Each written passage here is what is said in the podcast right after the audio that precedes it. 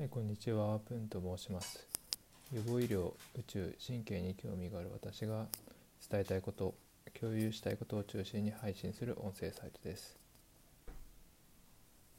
本日は脳梗塞の予防について、特に、え一時予防についてお話をしていきたいと思います。今回は少し試験的ですけども、えー一人二役みたいな形でお送りしてみたいと思います。で私プンプンくんと、えープンジョリーの先生の2人でやっていきたいと思います。プンジョリーの先生今日は脳梗塞の予防についてのお話と聞いたんですけども予防って何があるんですか？プンくんよく聞いてくれたな。予防といってもいくつか種類があってだね。一次予防っていうものと二次予防三次予防四次予防ゼロ次予防などたくさんあるんだが分かりやすいように一次予防と二次予防について今回は教えるね。一次予防というのは病気になる前の発症しないようにするための予防なんじゃ。二次予防というのは病気になった人をできるだけ早く発見して治療早く治療を行い悪くなるというのを防ぐもののことを言うんだよ。脳梗塞で言うとだね。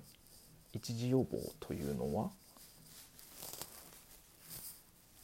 脳梗塞にならないための予防。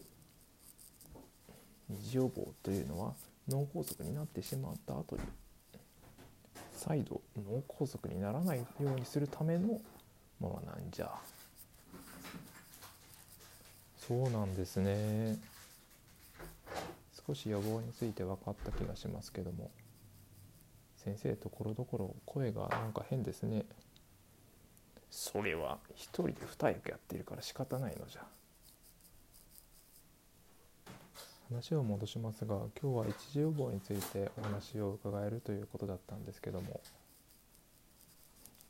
よし伝授しよう。脳梗塞の一次予防なんじゃがざっくり言うと生活習慣を改めよう。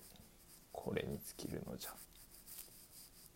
具体的に言うと高血圧糖尿病コレステロール脂質異常が脂質が高いという状態タバコお酒これらじゃな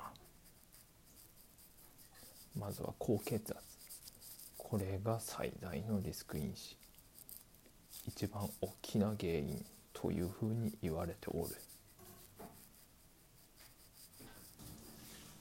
血圧が高いというのは自分の自覚している症状がないので非常に管理をするのが難しいのじゃ。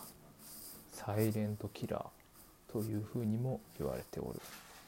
まあ他の生活習慣病も最初はそうなので皆サイレントキラーなのじゃがな。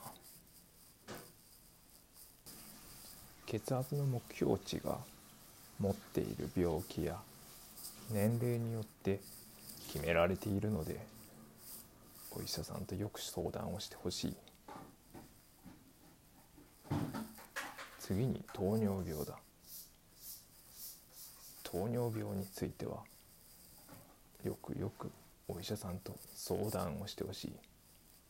先生それはちょっと無責任だと思うんですけども。いやだがこれが重要なのじゃ。他にはコレステロールタバコアルコールなどがある。タバコについては他の解説でも述べられているのでそちらを見てほしいが受動喫煙でも脳梗塞のリスクとなるので周りの人も気をつけてほしいの。う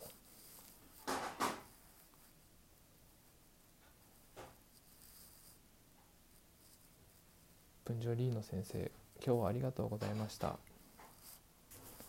えー本日は試験的にこのような小芝居でやってみましたが本日は脳梗塞の一時予防についてお話をさせていただきましたそれでは今日はこの辺で。